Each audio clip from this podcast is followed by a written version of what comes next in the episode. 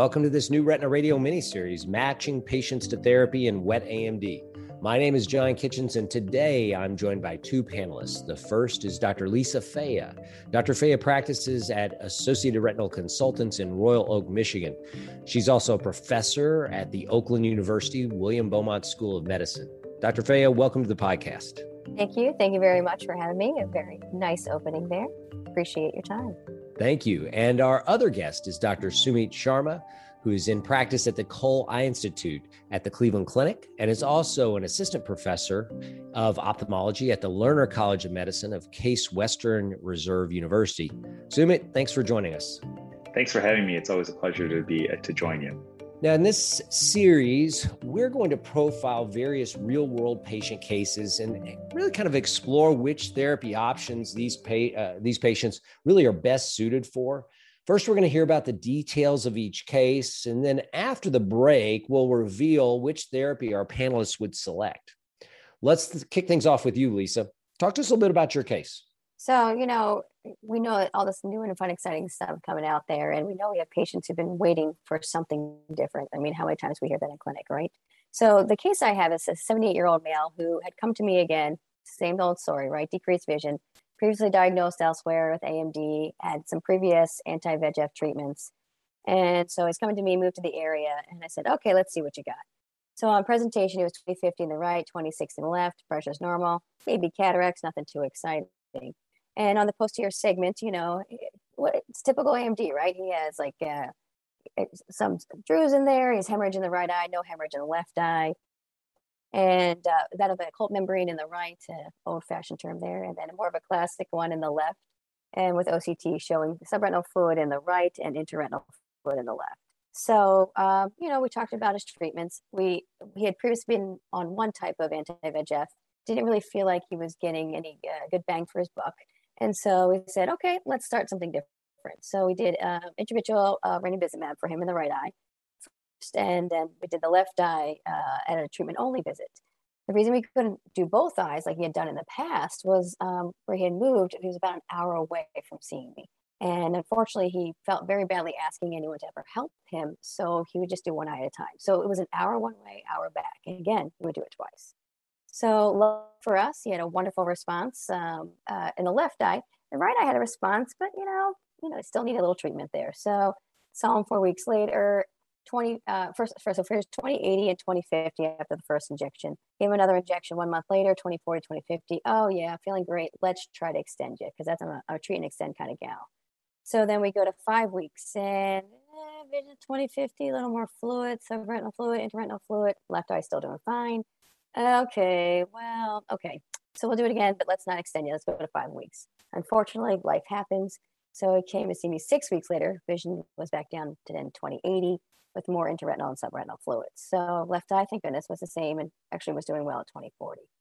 So then, you know, again, we're keeping him at four months and uh, eight months, eight to nine months after his initial presentation. Again, he's 2050 in the right, 2050 in the left. The left eye this time is active, uh, but he hasn't really, uh, you know, hasn't had an injection really that required for the left eye again since the eight month presentation or first presentation. So um, we talk about it again i just can't do both eyes. I, it's just too hard. And i said look you know you notice a change in vision. You kind of figured you need both eyes. Can you get a ride just every once in a while? And again he just feels so badly. And the hard part is too is even for the left eye it was like yeah i just thought my eyes were dry you know that kind of excuse of course though he gets it both 2040 2050 doing well and so we know for his right eye he really really just can't go five weeks, even five weeks was a little bit of a push. So definitely no longer than six weeks for that right eye. Left eye, you know, seems pretty good. Doesn't mean it's always going to stay that way, but right now, in history wise, doesn't need as many treatments. He needs to travel an hour away, doesn't want to ask anybody. And in Michigan, there's a little thing called snow. And it kind of gets kind of crappy around here. And so now he's even more worried. Oh my gosh, what if the weather's really bad? I can't, don't feel safe driving. And next thing, my four week appointment becomes a six week appointment again or a seven week appointment. What am I going to do? And so we kind of talking about our, our different options. You know, maybe we, you know, kind of go from there and uh, knowing that he still had a follow up for the left eye, but again, see what we could do for him. So that's kind of what our discussion was like, okay, well, what's next? So that's what I got for you guys tonight. Wow, Lisa. So listen, that was just a, a very complicated case. Not complicated in the fact that we had, you know, some difficulty figuring out if this patient responds or not, but the fact that you have a patient with so many social issues driving themselves with bilateral exudative AMD and both eyes are on different treatment schedules. And these are some of the most difficult cases for me to get my head around and to figure out the most efficient way to manage them.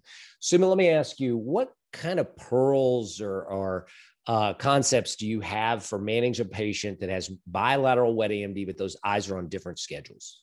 Yeah, so it's often very complicated. The best is uh, the best case scenario is when you have a patient who has uh, treatment intervals that just kind of match up. So one eye gets every four week injections, and the other one gets every eight week injections. That doesn't often work out though. And what ends up happening in reality is one eye is on an every five or six week schedule and the other one's on an eight or nine week schedule. And then what do you do?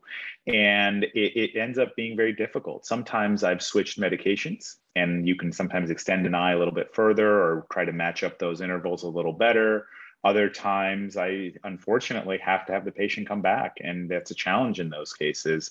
And then sometimes I've actually talked to the patient and said, you know what, if you want to stick with the same schedule for both eyes, yes, there's a slightly increased risk in terms of the infection risk because you don't quite need treatment that often in your other eye. But I get the, the convenience and the issues with driving, especially for those that are coming from long distances away or need others to help them come to the appointments. So there's really no one solution. Sorry, sorry, yeah. I was just going to say there's no one one uh, solution fits all. It's it's very individualized in those cases. Absolutely. You know, our problem solving extends beyond just figuring out what works for our patients and trying to figure out what works most efficiently for our patients. Lisa, I really am excited to hear what you would do with this patient. Sumit, let's talk a little bit about your case. Go ahead and give us give us that. So my patient is a 69 year old male who came in with new onset vision decline in the left eye over about two month period. And he had a very, very large PED with dye leaking into the PED, as well as uh, fluid exudation on his OCT with both subretinal and intraretinal fluid in his left eye. And so we started uh, treatments at that point in time. He was 2050 in that left eye, never had treatment before. And I started treating him with bevacizumab at that point. A few months later, he comes back with uh, neovascular AMD in his other eye, and almost exactly the same picture a very, very large PED, a large serous uh, PED with subretinal fluid and intraretinal fluid. And we started him on monthly bevacizumab to try to calm him down and get everything dry. However, you know, the left eye, even though everything got dry, that PED height was still very, very high. And over time, as we kept treating, I could never get him past about four or five weeks. I also really like treat and extend, just like uh, Lisa, but it, this was not someone I could extend. So I switched him to a aflibercept. And on a aflibercept, it was the same situation where he just had tons of fluid he in the uh, unfortunately in the right eye developed a RPE tear, which was one of the things that I was concerned about initially when I first started treating him, and why I started with bevacizumab was to try to reduce that risk. But because of the persistent disease activity, I, when I switched him to aflibercept, he did get that RPE tear, and he's kind of stayed in that same situation. The right eye has this large serous PED with a temporal RPE tear. Fortunately, it's not in the macula, but he remains with both sub and intraretinal fluid anytime he goes past a four week treatment interval. The left eye is doing a little better. There's not as much fluid, but if he keep if we keep him at a four week interval, he doesn't have any fluid. In the right eye, though, there's always subretinal fluid. I've never been able to get rid of it because of that uh, RPE tear. And we've just, I've continued to treat him. I've continued to inject him every four or five weeks. And every time he comes in, he complains about the wait. He complains about the treatment intervals he keeps asking about new alternative therapies and he goes online and he tries to find things but um, we've stuck with the aflibercept for him and his vision is doing fantastic. He's now four years out with every four to six week treatments that entire time for both eyes. He's getting at this point i usually do a monthly aflibercept for both eyes. He's 2030 in the right eye the one with the rp tear and 2040 in the left eye but we keep treating him and he is just adamant every time. He's like well i heard there's this new drug in clinical trials. I want to be in it. And you can't. You don't meet it. You've been active for too long. So he he keeps asking for what we can do. Well, I tell you, these these uh, images that Sumit just showed for our listeners are just some of the broadest, gnarliest looking PEDs. I mean, the, this is just amazing that you kept this patient with such good vision. Lisa, any tips or pearls for managing the patient with this aggressive, ugly looking PED like Sumit showed? I mean, honestly, I, I totally agree with you. Like he's starting with the Avastin and whatnot, but it, and it's it's crazy and, and it's so funny. Even switching from Lucentis to Eylea, you know, people are like, it's it's anti-VEGF. Why, why would you even try the differences? But with these kind of things, you know, you just don't know what you're going to get. And even talking to the patients about it, well, it could rip on its own if we don't treat it. And but um, yeah, I still I still think it's it's it's really really tough like that. But I got to tell you, I've been pleasantly surprised. Just consistently go go go for the most part. Um, even with the rip, you can just you don't give up. You, you keep on going and treat them again. Uh, and they do, they can get some decent vision there. So, but it's uh not the prettiest looking pictures, man. I thought my case was not so fun, but wow. All right. yeah, th- these are some rough looking looking eyes, and Sumit, you you've got to be credited, and the patient has to be credited with sticking to this. I cannot believe the patient four years later is 2030 and 2040. He's very lucky, but he's also had some uh, very diligent care. Um, and, and I just feel like this guy's you know, one missed shot away from ending up 2200 in both eyes. I mean, it is a it's a scary looking image. Yeah, absolutely. And the crazy thing is if he goes 6 weeks, those PEDs increase in size rapidly. And I, I feel the same way. He misses and he's at eight weeks, he's going to go downhill. He has fortunately never gone longer than six weeks between treatments. And I think that's the only reason why his vision is still as good as it is. Wow. So this is this aggressive bilateral disease, getting a aflibercept every four to five weeks. I can't wait to hear what you're going to say after the break. You would consider doing for this patient in the in the future. This is a tough case, a really tough case. So I want to take a little break here, and when we come back, uh, we're going to hear what Sumit and Lisa would do for their patients with some of these newer therapies.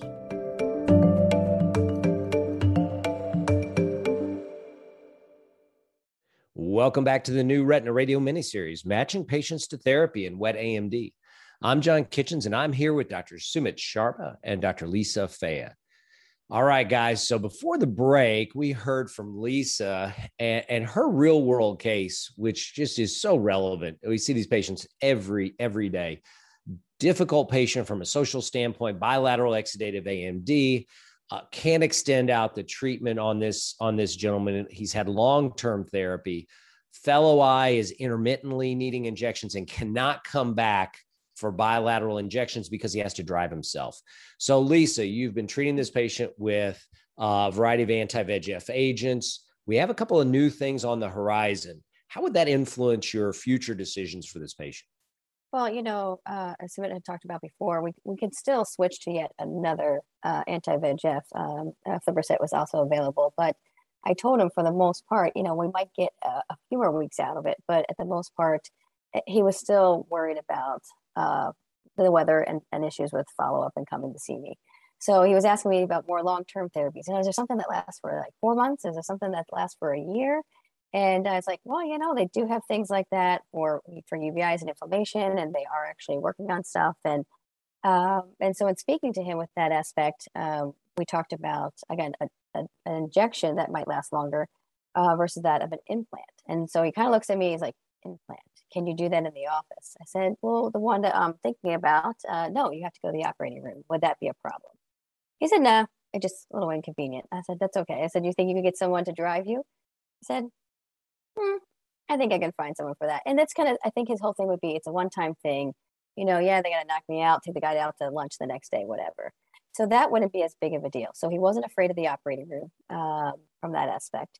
And knowing that he'd still have to be followed for the left eye made him feel better that even I would check for the right eye because again, he was worried about, you know, the medicine being released to, am I going to have the same effect? He was, you know, you get to 2040 and he was pretty happy with that. And, you know, to know that, that he wasn't actually going to get an injection every time and not knowing how it was going to be released and what kind of all that kind of fun stuff um, he had some concerns about that. But actually, I really thought he was be more concerned at 78 about going to the operating room. He's like, mm, nah. So uh, we did. We actually did start talking about that a little bit before the FDA approval, trying to uh, they get things set up because uh, again with new meds coming on the market there you know it does take time. So that was something that i felt would be great for him because again right eye's taken care of. And the left eye yeah you know right now it's been eight months between two injections. Is it always going to be that way? No. And if it's not might we have to do more sustained than that one? Yeah. But at this point even if it's every three months it's still three times less of what he was doing before you know, Lisa, it's a it's a great thought to to put uh, the Susvimo port delivery system implant in a patient like this. And I'm just thinking about you mentioned it, Michigan, and the travel and winter. You know, gosh, you get a Susvimo implant in a patient, um, and they can go spring and fall. They can miss that entire winter window. Sumit, when you're thinking about port delivery uh, for patients, who do you think are going to be some of the first patients we choose for this therapy? I think it's somebody kind of like Lisa's patient who is requiring very, very frequent therapy, is okay with going to the operating room for the first visit. I think there's a few things that we have to consider that we haven't really thought about in AMD patients before. One is what's the status of their conjunctiva? Do they have good conjunctiva that will be able to put the port in and cover the port? Because there is an increased risk of infection. And I think that that concern is really relevant with conjunctival retraction. And so we have to be really careful at and, and learn to evaluate the conjunctiva in these patients. And then, secondly, is this somebody who is, for lack of a better word, squirrely in clinic with injections? Is it barely, I can barely get the injection in because they struggle with it? Or is this somebody who can maintain da- a gaze downwards and just kind of maintain it while I do the refill? Because these refills take longer and they require a lot more cooperation from the patient. So I think we've got to have a little bit more thought and nuance in terms of is it the right patient, especially initially when you're first doing these until you feel more comfortable with not just the procedure, but also the refill uh, procedures. You know, that's a really great point. I think we we think about, hey, we're doing surgery on this patient and all of those things, but it, it is a bit more of an intensive process to do the refills. Lisa, so you've approached this patient about port delivery, and is he on board and looking forward to doing it, or what's the what's the future plans? Yeah, he is. He's actually. It's so funny because again, at the whole winter time, he two things. He was not afraid of the OR, and he's like, you know, I think I'm at my deductible. Do you think they'll have it by the end of December? I said, no, I don't. I don't think it will be, but maybe I might be wrong. So. I love I love sometimes how patients think, and uh, you know he is not squirrely in clinic. Clinic again, it's not like which I, I you know I, I did think about it, but I didn't think about that much because again he's just so calm and cool. But uh, you know, eh, sure, go to the OR. But that's so funny about the uh, yes, that's what he meant his deductible. So I said, I unfortunately don't think it's going to be like that aspect. He's like, well, I thought I'd try, you know, that kind of attitude. So no, eh, he would. He's very excited about it, and he still also like feels good that you know the left eye will still be treated, still looked at. I'll still again, like I said, look at the right eye just in case it's not releasing the way it should, or I and I told him I can supplement. That's not a problem. And he's like, okay, okay, good, all righty, yeah, let's go. And so as soon as I, I can get I can get it, he's uh, he's all lined up and ready to go. So. And he may be a perfect person for home OCT someday for that left eye monitoring and even maybe even watching that right eye. Um, and, and, a guy like this may go beyond six months potentially with the PDS in that eye. So I'm excited to follow up in six months or a year and find out how he's doing. Sumit, you had a challenging case medically, a guy with just aggressive pigment epithelial detachments that would get worse if you went six or seven weeks in between his injections. Credit to you and credit to the patient for staying on top of him. With these new therapies, um, including faricimab and, and port delivery system available, what would you do for your patient in the future? Yeah, so I've had that discussion with him already that port delivery system's already approved. I think it's a reasonable option because it'll give us continued treatment for those six months at least, and maybe longer, and maybe shorter. We don't know because he is very, as you mentioned, very, very aggressive uh, PEDs. But uh, you know what I talked to him a little bit more about was actually considering doing uh, faricimab once it's available first to see what kind of response he has. So one thing that I don't think we have great data on yet, and I think we'll get it as time goes on and some of this data is analyzed, is what happens to fibrotic vessels with faricimab because of the change in the mechanism of having that extra anti-Ang2 mechanism, I think will help with, I hope will help with fibrosis. I don't know if it will, but from a mechanistic standpoint, with the role of Ang2 on endothelial cell stabilization and the role of blocking it with destabilization, hopefully will allow us to see some antifibrotic effect, maybe. Uh, we'll see as we get more data on this and as we see how patients with these large PEDs did in the clinical trials as well. Yeah, I really think those are the the patients like yours are the ones that we're going to judge faricimab by. You know, just like we did with aflibercept. Lisa, what are going to be some of the patients that you use faricimab for when it first becomes available? Well, you know, I know the uh, drug companies never like hearing this, but the patients that are like Sumit's, you know, that they're resistant or we've gone through everything. And I mean, I have some patients that, you know, again, they're not going to like to hear this that I, I see every three weeks. And so since I can't get covered for less than four weeks, and so this is a sample day, this is a Lucentis, real Lucentis day, or whatever it is. And so uh, that kind of aspect, you know, even if they're responding. And so um, I think that would be great me- mechanistically to see, again, that response with these, you know, not so pretty cases. And, um, you know, those patients are really ready for something different. While other people are like, well, I can go eight weeks. Why? Really? I mean, am I going to really push it from there? Am I going like, how is it going to be different versus the person like, I can't do this anymore and I want to, I need to keep this vision. So again, those kind of failures are going to probably be the first and then uh, kind of extending it from there you know, it's really unique that we're going to have uh, faricimab actually approved for both DME and exudative age-related macular degeneration here very shortly. Sumit, or which are you more excited about? Are you more excited about faricimab for DME, or are you more excited about faricimab for exudative AMD, and why? So it's a great question. I think that the, the nice thing in DME, at least for my treatment resistant patients, is I have alternative treatment options where we can go to steroids, and we have a couple different options for steroids for DME. We don't have that for AMD. And for these super treatment resistant patients where I'm just injecting, injecting, injecting, or even sometimes alternating injections in order to get them treated as frequently as they need, I, am very excited for faricimab there because we're finally going to have something new for them that has a good safety profile, at least based on the clinical trials, and um, may offer them the ability to go either longer in between treatments or to get better responses with the treatment. And Lisa, for you, um, we have two amazing new options. We have faricimab, we have Susvimo or port delivery system. Which are you more excited about for your patients and why? Well, that's you know I'm a uh, I usually use the, implants for uveitis, so I, I'm excited about ex- extended implant. But I got to tell you, the whole Ang2 uh, component of faricimab is to me very exciting because I think it's uh, with the additional molecules and all that fun stuff. I I really want to see how things are going to respond. Um, and not that the implant's boring, but you know I've done implants, and uh, I'm really looking forward to see uh, the effect um, for the patients, not just like anatomically what their OCT looks like, but the long term, um, how things settle uh, and their final visual acuities. So I guess just because of the nerdy background, I'm a little more excited about the faricimab.